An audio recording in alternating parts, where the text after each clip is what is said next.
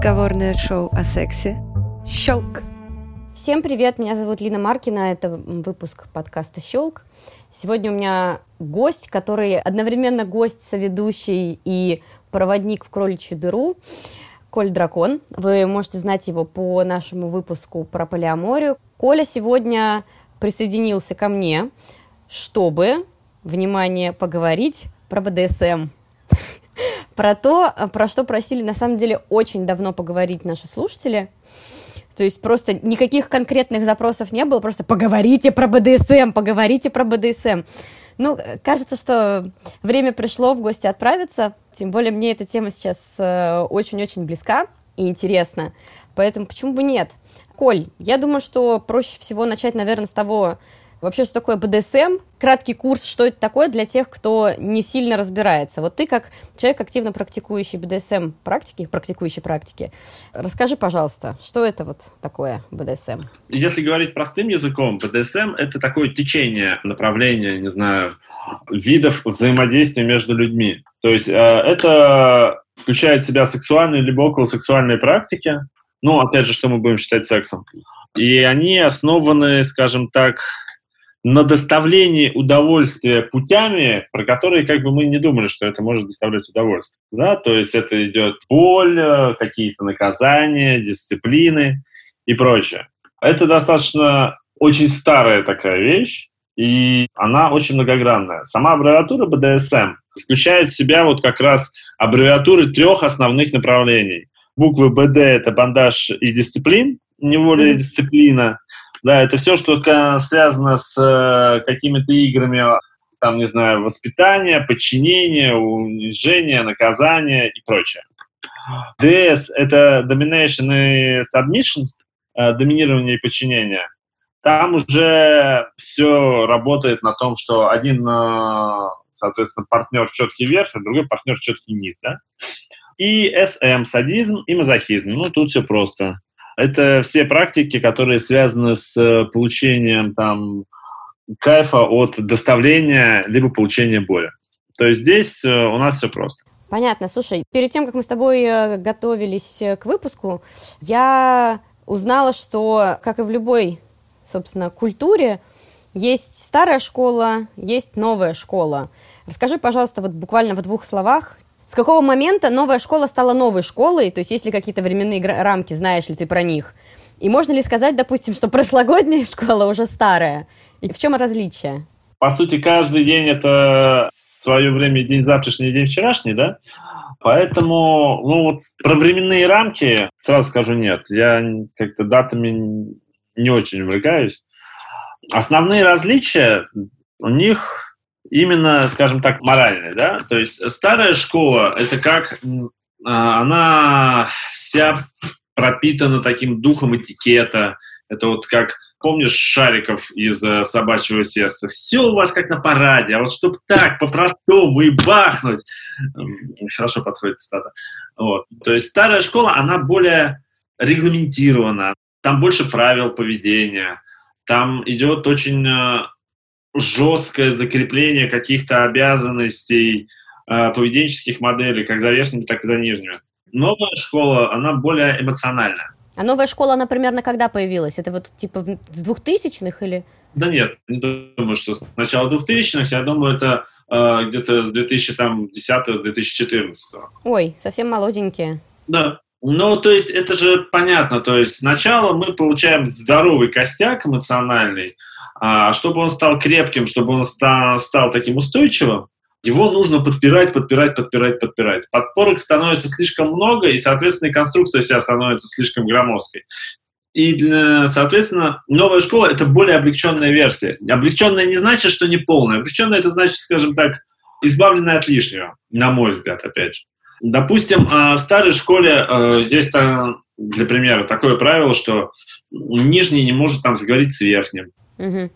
В новой школе это уже такой, скажем так, не настолько жестко придерживаются этого правила. То, что касается именно порки, чем я занимаюсь, есть четкое разделение. Есть порка, это вот как раз то, чем в основном занимались, э, скажем так, в старой школе.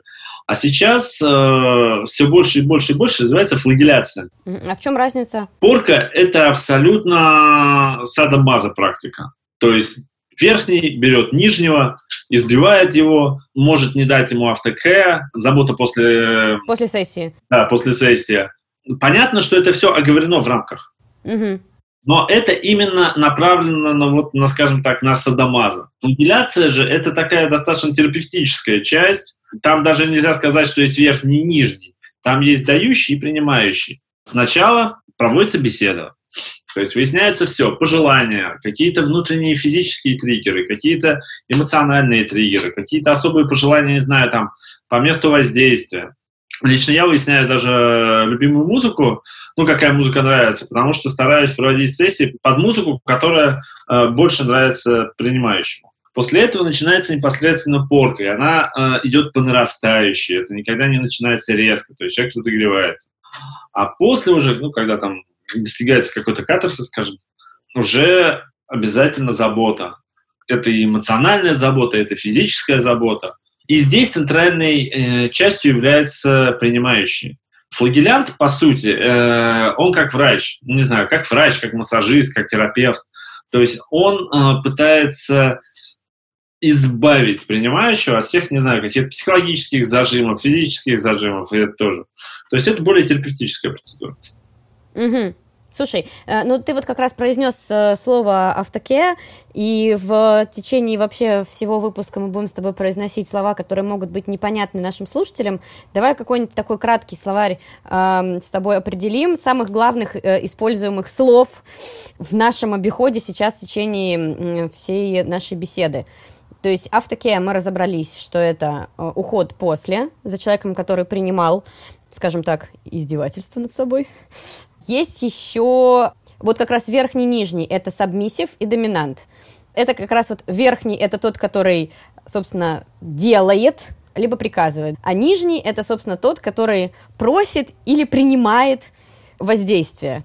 Что еще э, ты думаешь, нам нужно писать? Мне кажется, есть э, вот ну, флагелянт, и мы уже обсудили тоже, что это такое. Флогер, соответственно, это, это плетка такая небольшая. Не совсем плетка, но да, то есть это ударный инструмент э, с различным количеством кожаных хвостов. Они могут быть разной длины, разной жесткости, может быть разное количество. Но это называется флогер. А, сессия, то, что мы произнесли, я немножко путаюсь в том, как правильнее называть э, игра это, сессия или что, ну как, есть ли какая-то разница между игрой и сессией? Не знаю, потому что для меня игра звучит как-то, скажем, легкомысленно. Ой. Скажи это тем, кто играет в тот самый, господи, на Первом канале с «Хрустальной совой». Что, где, когда. Скажи им про, что-нибудь про это, да.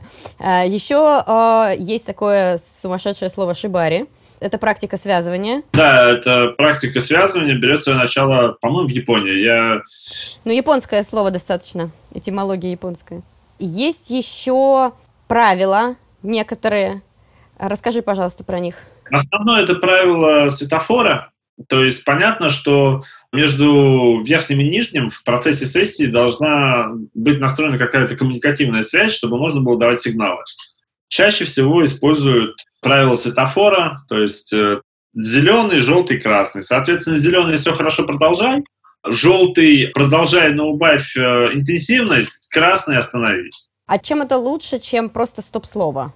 Стоп-слово, ну, если вдруг кто-то из наших слушателей не знает, стоп-слово — это слово, которое изобретают пары для того, чтобы понять, что в этот момент они не хотят продолжать. Оно как бы скажем так, это уже шлагбаум. А чаще всего оно это вот прямо вот когда человек переходит какую-то границу. Это когда э, нижний хочет уже выйти из сессии, чаще всего используется стоп-слово. То есть ты можешь использовать и красное, и стоп-слово?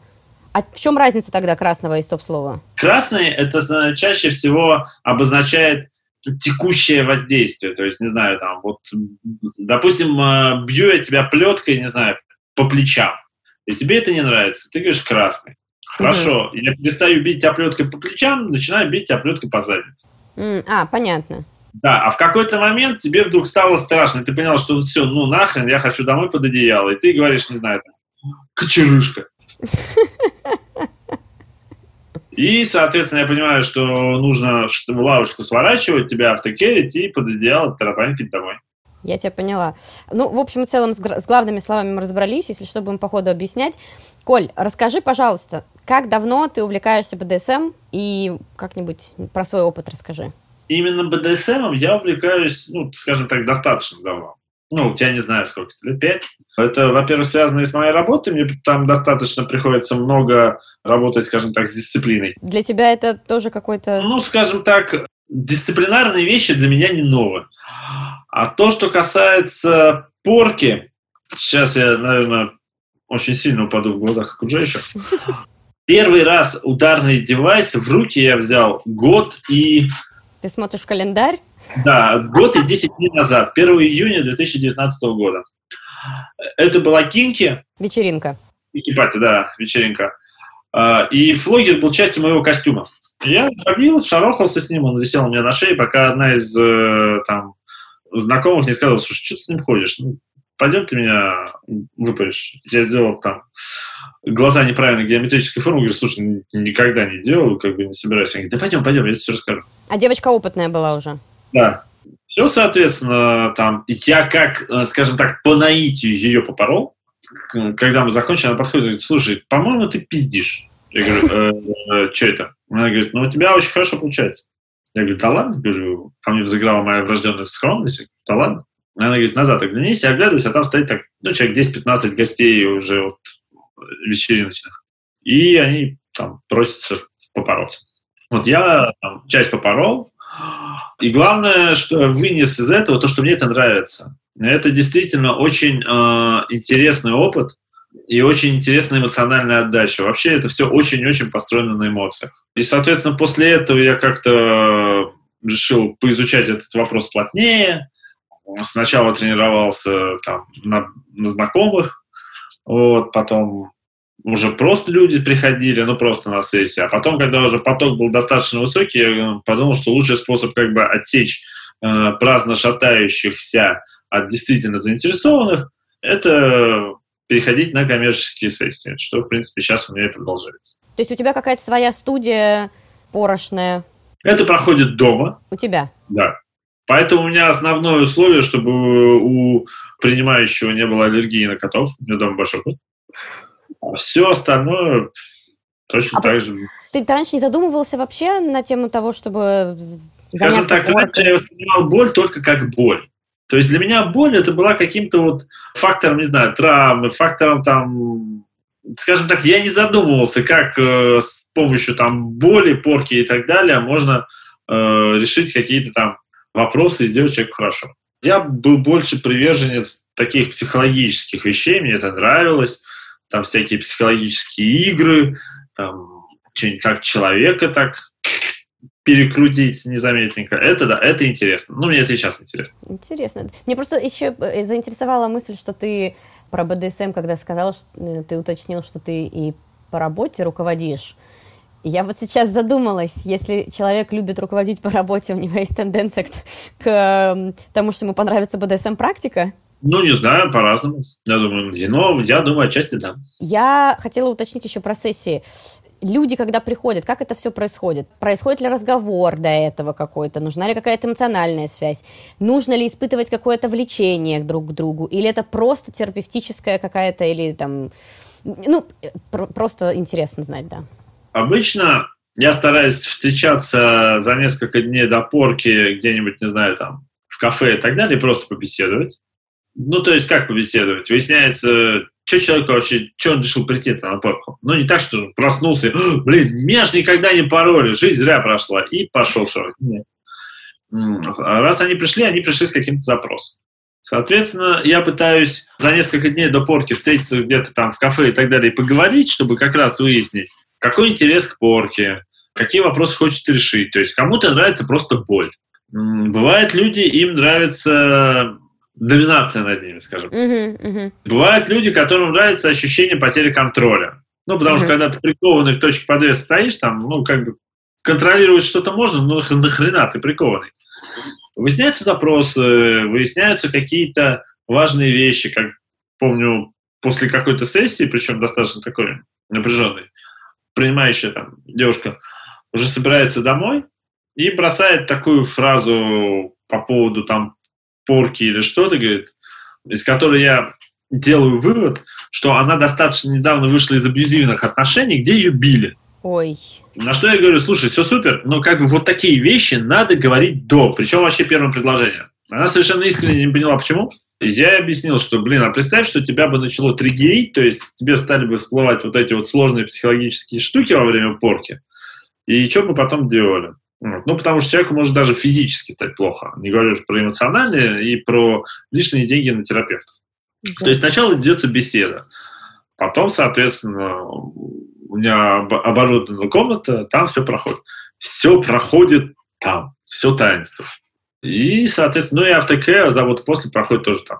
А ты часто или вообще бывало такое, что ты э, послушал человека перед тем, как он к тебе пришел, и ты отказываешь ему? Да, бывало. Ну, около там пяти раз, допустим. А можешь привести пример, на каком основании? Первое, это если человек сам не знает, чего хочет. Но у него не сформированный запрос. Если у него запрос не сформирован, я ему физически не смогу дать. А если просто интересно? А, да нет, на самом деле, просто интересно, это еще какой-никакой запрос. Иногда приходят люди такие, ну, как бы попробовать, ну, а что не попробовать-то? Ну, попробовать. Я просто не буду знать, что с ним делать. И еще есть у меня правило, ну, понятно, что если они в состоянии алкогольного наркотического опьянения, это становится стандартно. Э, еще есть правило, если я выясняю, что у э, принимающего, ну, или принимающей, есть партнер, муж, жена и так далее, и так далее, и так далее, и они не в курсе, допустим, то, что он или она ко мне пришли на порку, я за такое не берусь. Не mm-hmm. потому, что я там имею высокие малиновые там... Представления о промискуитете каком-либо? Да, а потому что в любом случае человек, когда что-то утаивает или обманывает, он э, чувствует чувство вины. И это чувство может ему помешать во время сессии вот э, поймать тот вот эмоциональный верх, которого я стараюсь достичь.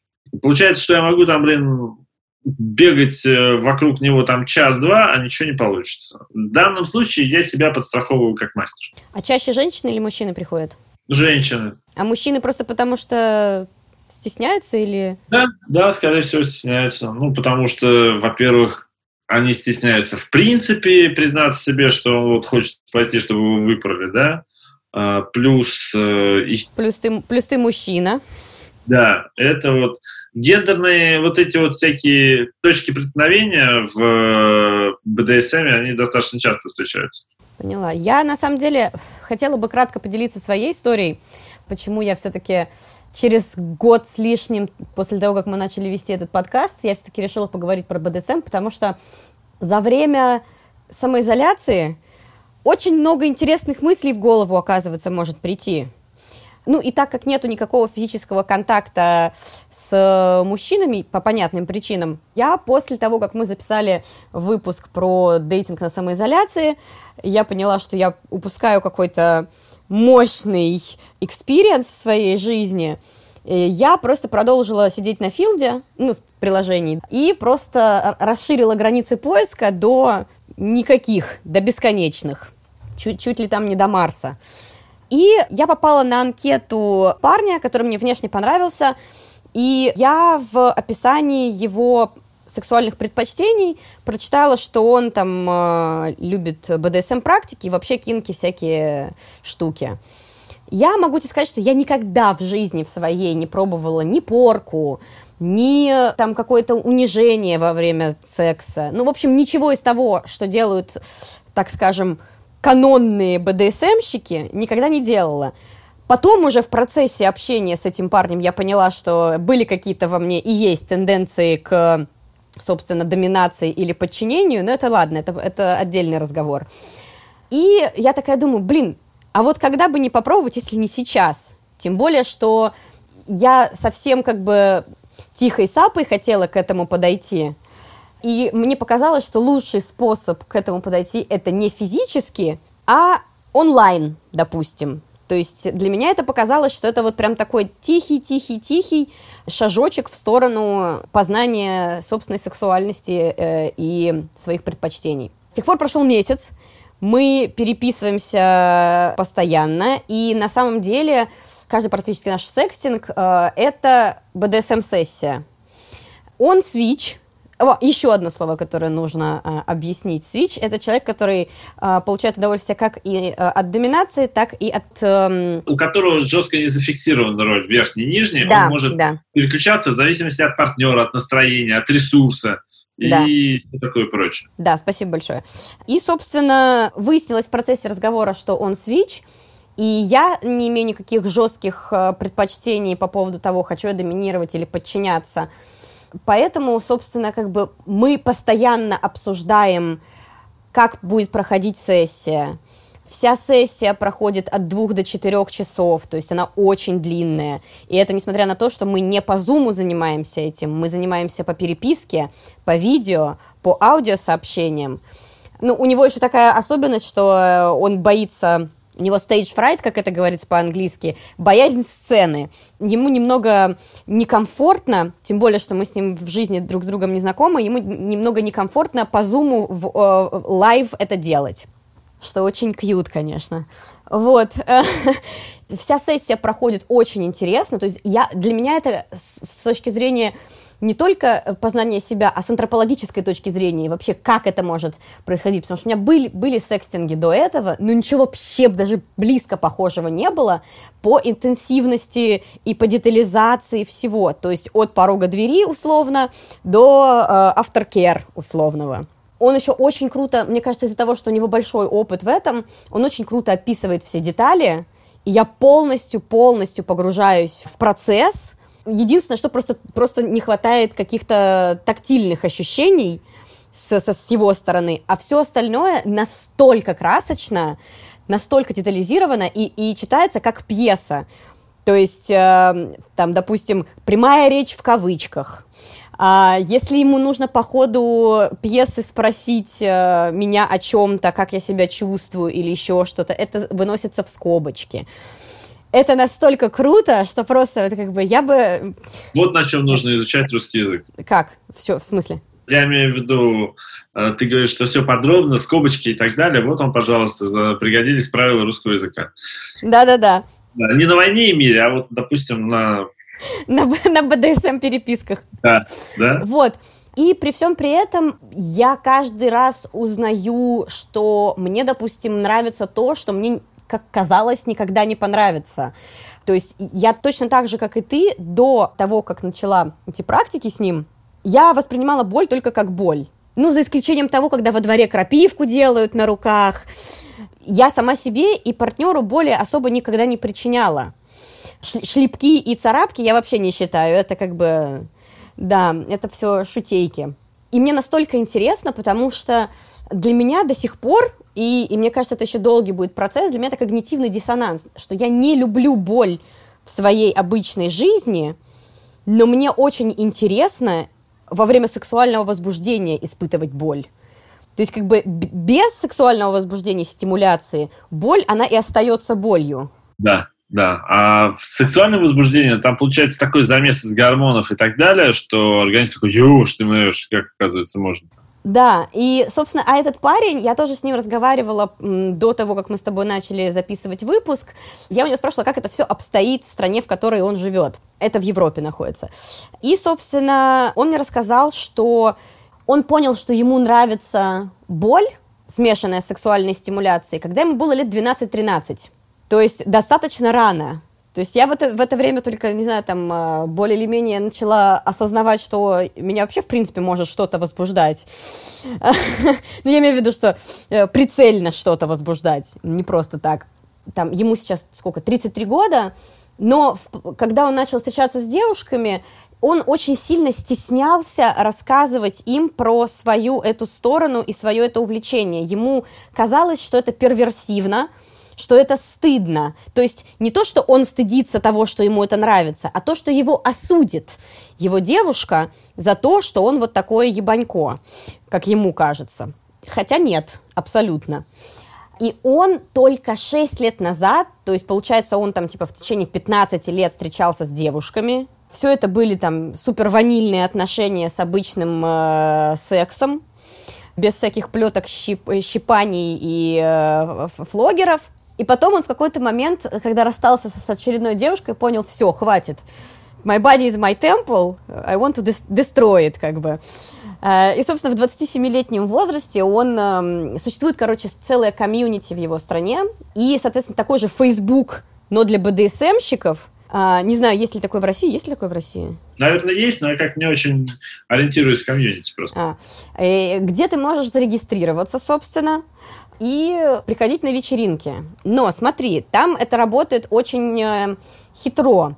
То есть есть возможность, допустим, если ты познакомился с человеком из этой соцсети, понял, что человек абьюзивен, допустим, или не тот, который на фотографии, или еще что-то, существует э, система скрытой оценки человека.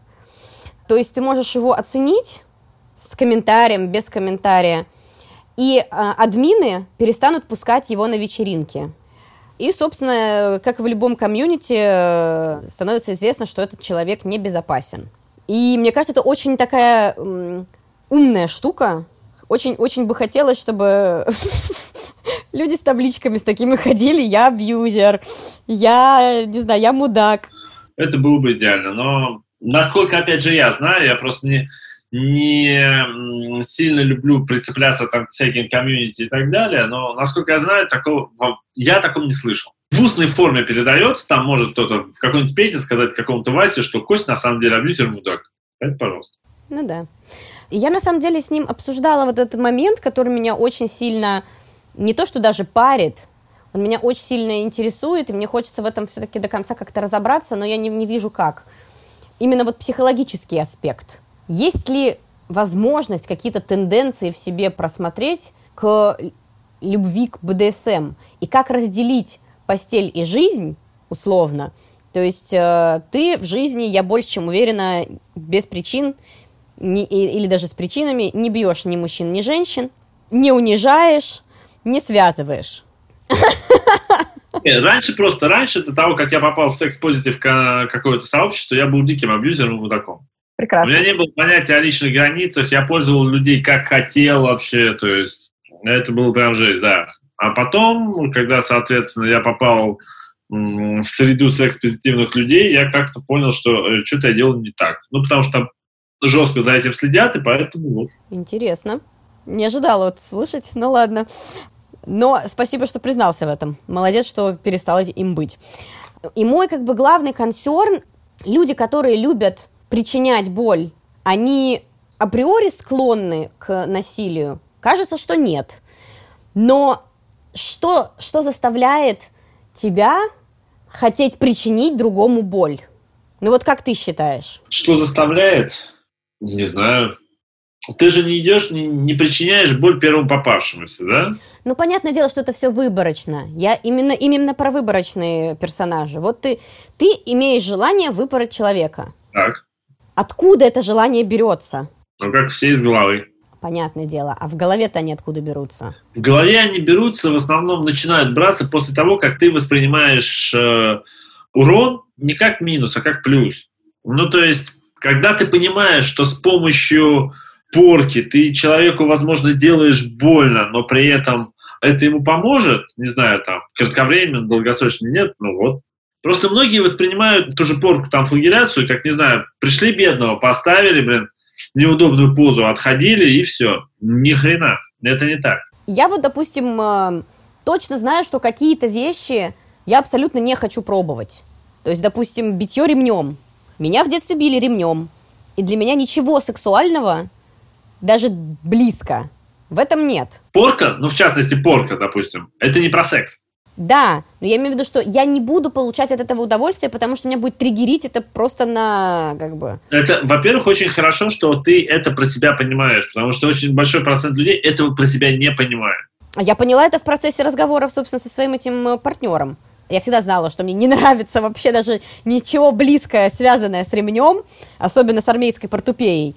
Но при всем при этом я могу представить себе чтобы меня били какой-нибудь там хлыстом конским или, или тем же флогером. Но то, что имеет форму ремня, м-м, no, никогда. И я, собственно, в, жизни в своей тоже никогда не любила не унижать людей. Да, я иногда шучу как-то очень зло, но это просто чтобы посмеяться, не то чтобы просто а, прицельно сделать человеку больно. Но в процессе игры, в процессе сессии, почему бы нет? И вот это интересно, как бы как, как это вообще? Ну, во-первых, понимаешь, порка то, что тебя пороли в детстве, и порка вот, э, которая современная, они разные, как желтые квадратные.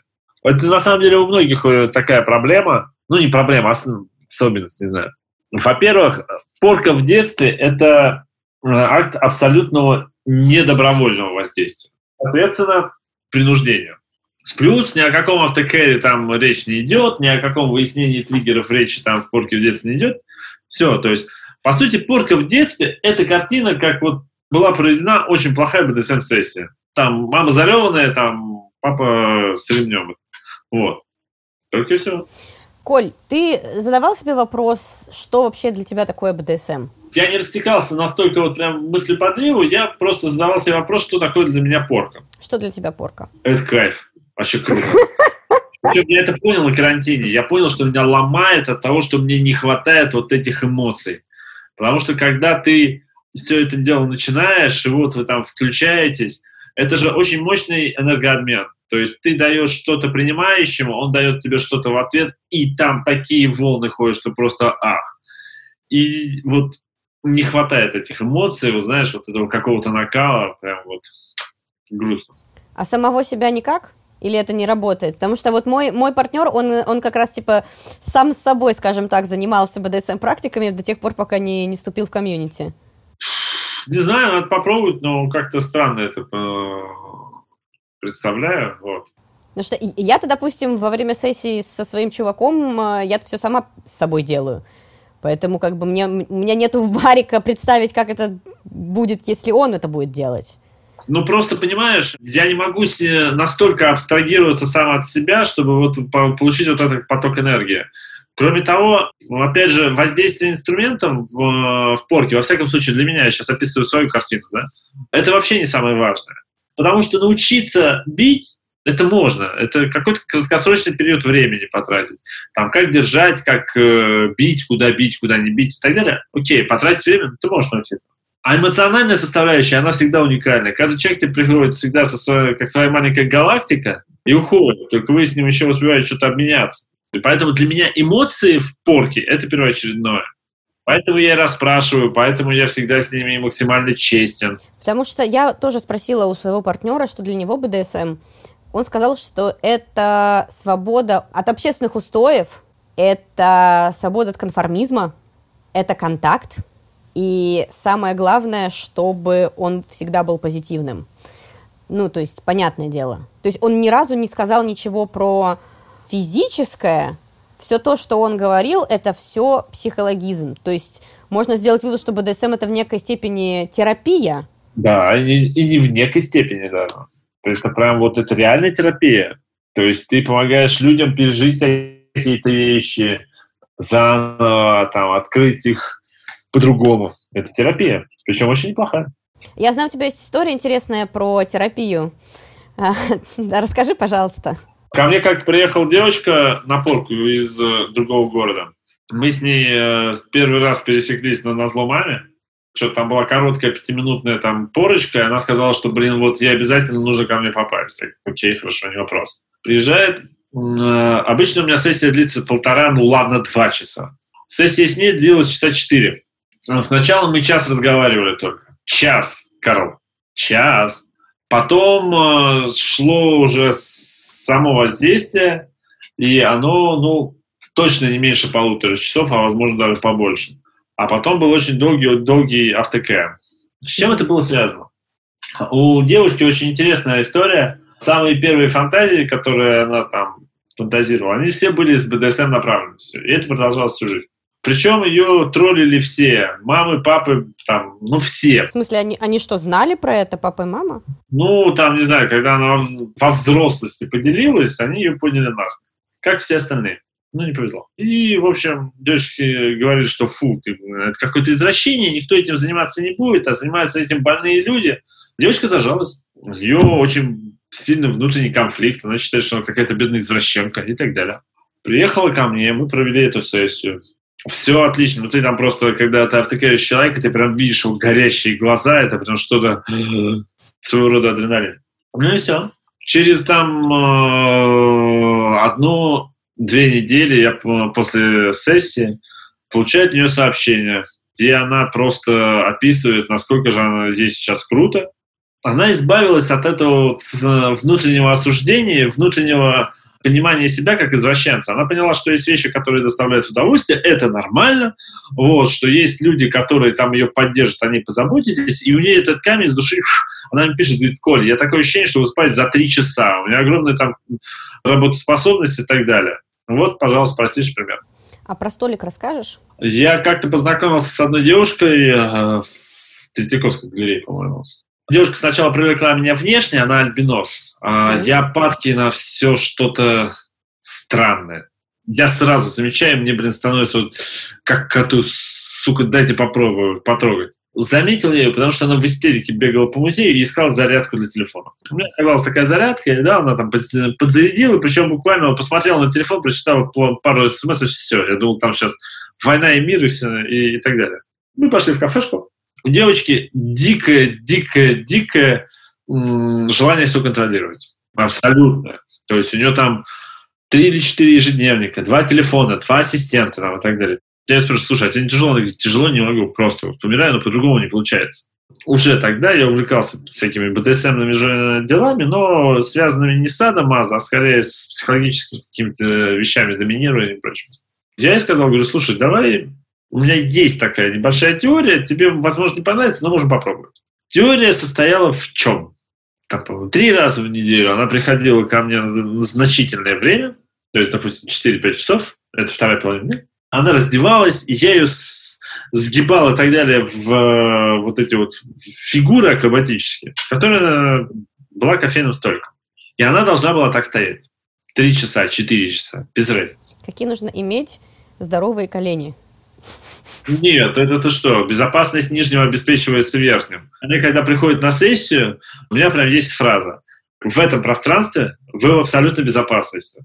Потому что ответственность за вашу безопасность беру на себя я. Там, это физическая безопасность, а, что с вами ничего не случится, вы ничего не сломаете и так далее. Это какая-то безопасность эмоциональная, что вас ни в коем случае не осудят за ваши желания, а постараются э, помочь в них разобраться. И ты знаешь, на людей это действует просто вот прям видно, как вот у них какой-то штырь из спины выходит. Они прям вот, знаешь, э, пришла там, для примера, там какая-нибудь э, бизнес-вумен там в черном костюме, э, ну вот этот классический, сидит там на кровати с осанкой как, со спиной, как лом проглотила. Mm-hmm. А когда это говоришь, прям видно, знаешь, она такая вся расслабляется, и ты mm-hmm. видишь уже человека. Mm-hmm. И это офигенно это замечаешь не сразу, а потом постепенно учишься это замечать. Это, блин, так круто. Ты прям... А, мякотка. У меня, кстати, могут пойти э, слезы, потому что я в, это, в этом плане очень эмоциональный человек. О, как трогательно. Да, Маша с Женей э, умиляются, когда я реву над мультиками. Трогательно как сказал человек, который, который бьет людей за деньги. Э, продолжай про столик. И она должна была так стоять три часа. Задача была в чем? У нее не должно было быть никаких желаний. Не пить, не есть, не, извини, в туалет. Главная задача была, допустим, добиться такого отключения от контроля, чтобы, извините, она начала ходить под себя.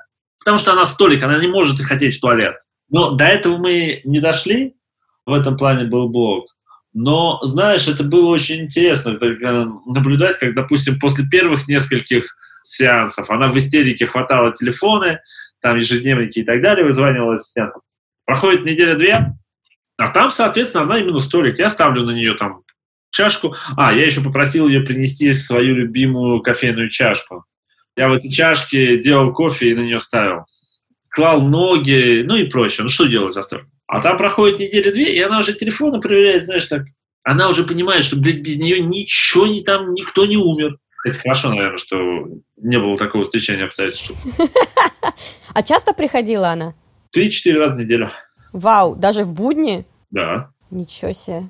Такое мало кто себе может позволить, конечно. А она, понимаешь, мы когда разговаривали, она сама понимала, что ей это очень мешает, но она не знала, что, что делать. И как итог, сейчас, насколько я помню, она в Лондоне, замужем, у нее двое детей, и самое главное, у нее есть правило.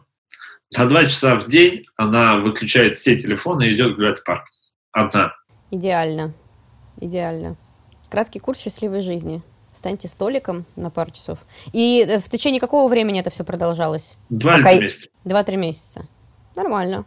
Я очень боялся, что ни хрена не получится, но не знаю, у меня ка- были какие-то была какая-то вера в свои силы, я не знаю почему, потому что у меня тогда не было ни, ни образования какого-то психолога и так далее.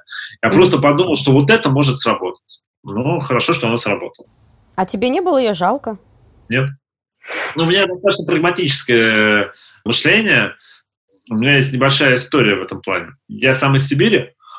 А, Я там в свое время закончил курсы реанимации и оказания первой помощи. Мгм. буквально через месяц после этого мы с друзьями поехали в лес там то ли на охоту, то ли что. И у меня одного друга укусила в горло изнутри пчела, на сок попала. И друг начал, ну, соответственно, задыхаться. А До ближайшей деревни 60 э, километров. Соответственно, делать нечего. Там антигистаминных у нас нет. Что, мужики поехали. Кому? Есть такая замечательная вещь, как трахеостомия. О, господи, я боялась, что ты это скажешь. И вот мне пришлось там охотничьим ножом э, полосовать э, другу горло, но ничего. Шрам не очень красивый, но как сильно не жалуется. Там же еще трубочку надо вставить потом. Да, нам пришлось искать там какой... Мы, по-моему, коктейльные трубочки свернули или что-то такое вставили, чтобы как дышал.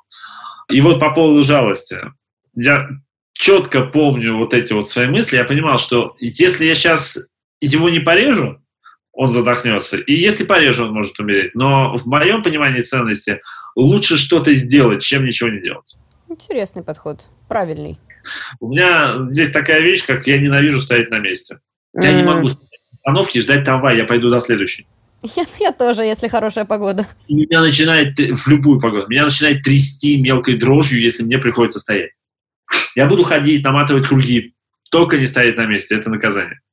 А, то есть, если кто-то захочет тебя избавить от этого э, пунктика, то тебе нужно просто стоять на месте, и все. Поэтому нет, жалость. Я знаю, что да, это больно, но при этом это, ну, come on, ну, во многих э, каких-то сферах людям делают больно, чтобы потом стало хорошо. Начиная медицины и да даже психотерапевты. Они Да. же вскрывают все вот эти вещи. Но они, во-первых, они знают, что они делают, и они потом человека как бы э, избавляют от вот этой вот острой колкой э, херни, которую они скрыли. То есть это же не избиение. Э, Разница просто избиения от порки – это примерно такая же, как разница, когда грабитель пыряет ножом там какого-нибудь гражданина в подворотне, и хирург делает операцию в операционной. Они делают практически одинаковые вещи разными способами и разными целями. Цель определяет, по сути, все, что мы делаем. Коль, как ты считаешь, кому точно не нужно пробовать БДСМ? Ну, начиная от э, всяких противопоказаний физического плана, то есть если это какие-то телесные практики, там, шибари, порка и так далее, то, это, допустим, люди, у людей какие-нибудь хрупкие кости, чувствительная кожа, там, плохая свертываемость и так далее, нет. Ну и, соответственно, люди, у которых какая-то подвижная психика, есть нерешенные там травмы, они подвергались а, абьюзу в прошлом и так далее, тоже не стоит во все это дело лезть, пока они с этим не разберутся, потому что э, все эти психологические доминирования, садомазы игры и так далее, они могут очень хорошо такого человека выбить э, из седла на очень долгий период. Можешь ли ты дать э, какие-то советы начинающим БДСМщикам? Как вообще распознать свой интерес? Пробовать. Только пробовать. Просто для меня, до того, как я попробовала и узнала, что это на самом деле может быть безболезненно, для меня БДСМ это всегда что-то такое, люди в, в латексе с плетками, которые обязательно тебе сделают больно так, что ты потом сесть не сможешь года три. Ну, во-первых, конечно, это информация. Как говорил господин Черчилль, кто владеет информацией, владеет миром. Не стесняться узнавать новое. Как я всегда говорю, самый глупый вопрос – это не заданный. Ну, тоже, понимаешь, как бы ты можешь быть в паре, как мой, пожалуйста, партнер, и стесняться своих э, желаний и не рассказывать партнеру об этом. Уже вопрос, ну, то есть, э, со- соответственно, это вопрос уже работы с парой. Пойми, БДСМ – это такая вещь, ну, не индикаторная, скажем так, но, по сути, если вы хотите пригласить э, там в кровать третьего, вы убедитесь, что вы вдвоем уже все попробовали. Угу. Не перескакивайте. Все должно быть постепенно, потому что иначе вы не можете нарастить тот необходимый эмоциональный опыт. С БДСМ точно так же. Если вы действительно уже там сформировавшаяся пара, которая хочет это попробовать, у вас вряд ли будет э, какое-то стеснение, чтобы это озвучить, а если оно будет, значит, вы еще не, вы еще не готовы, как говорится. Ну, потому что, ну, come on, э, если один партнер стесняется сказать другому о том, что он хочет попробовать БДСМ, ну, там, не знаю, порку, допустим, да, come on, как он во время взаимодействия будет что-то ему говорить? Это самый четкий индикатор. Если ты не можешь взяться за какую-то вещь, то есть тебе стыдно, страшно и так далее, подумай, а тебе вообще пора или, или как? Ну, это как маленькие дети не могут сесть на большой мотоцикл. Не, они могут, конечно, забыть нахрен. Я могу сказать со своей стороны, что не то, что я могу дать какой-то совет новичкам, потому что сама новичок. Для меня это очень большое счастье, потому что я никогда, мне кажется, в жизни не анализировала с партнером настолько сильно себя, свои желания – и то, что происходит между нами, несмотря на то, что мы живем незнакомые, это настолько эмоционально сильная связь, что э, у меня просто в жизни никогда такого не было. И именно от этого очень круто. Человек, который, грубо говоря, хочет причинить мне боль и причиняет ее, настолько сильно заботится о тебе, что ты чувствуешь себя в абсолютнейшей безопасности.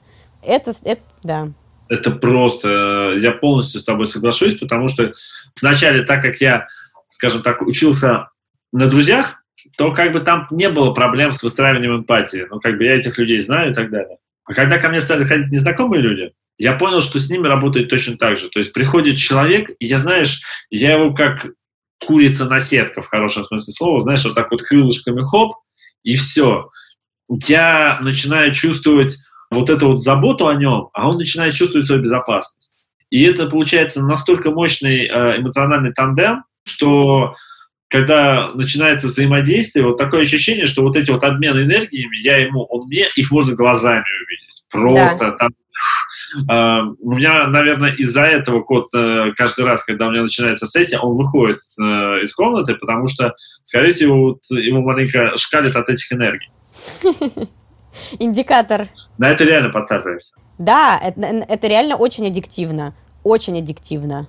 Я даже не знаю, как бы, как возвращаться в нормальные какие-то не БДСМ отношения, потому что к этому привыкаешь как, э, как к высокой зарплате.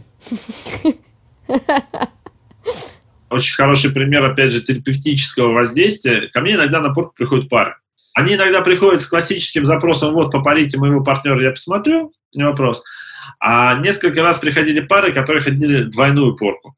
И я там, соответственно, наколдовал, наколдовал, чтобы это было максимально как-то эмоционально. В результате придумал, я их э, пристегнул к точке, но они касались друг друга только руками, и они друг друга не видели, у них были повязки. И в какой-то момент, уже ближе к концу, я заставил их считать удары, но не свои, просто иногда делается такой прием во время порки. Ты наносишь удар и заставляешь принимающего четко называть ну, там, один, его порядковый номер. Один, два, три и так далее. Для чего mm-hmm. это делается?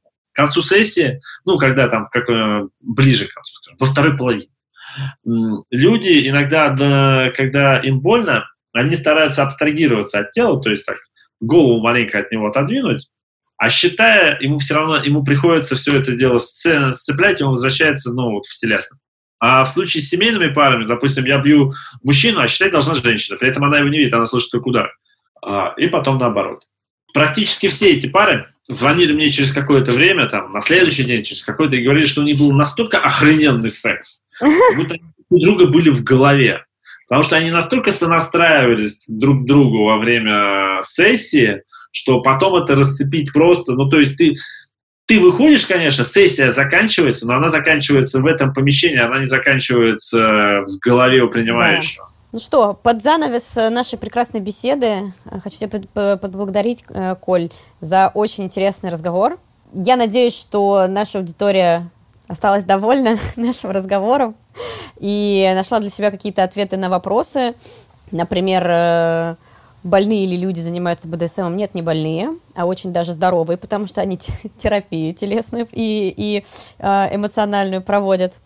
Не бойтесь своих желаний, они могут приносить удовольствие.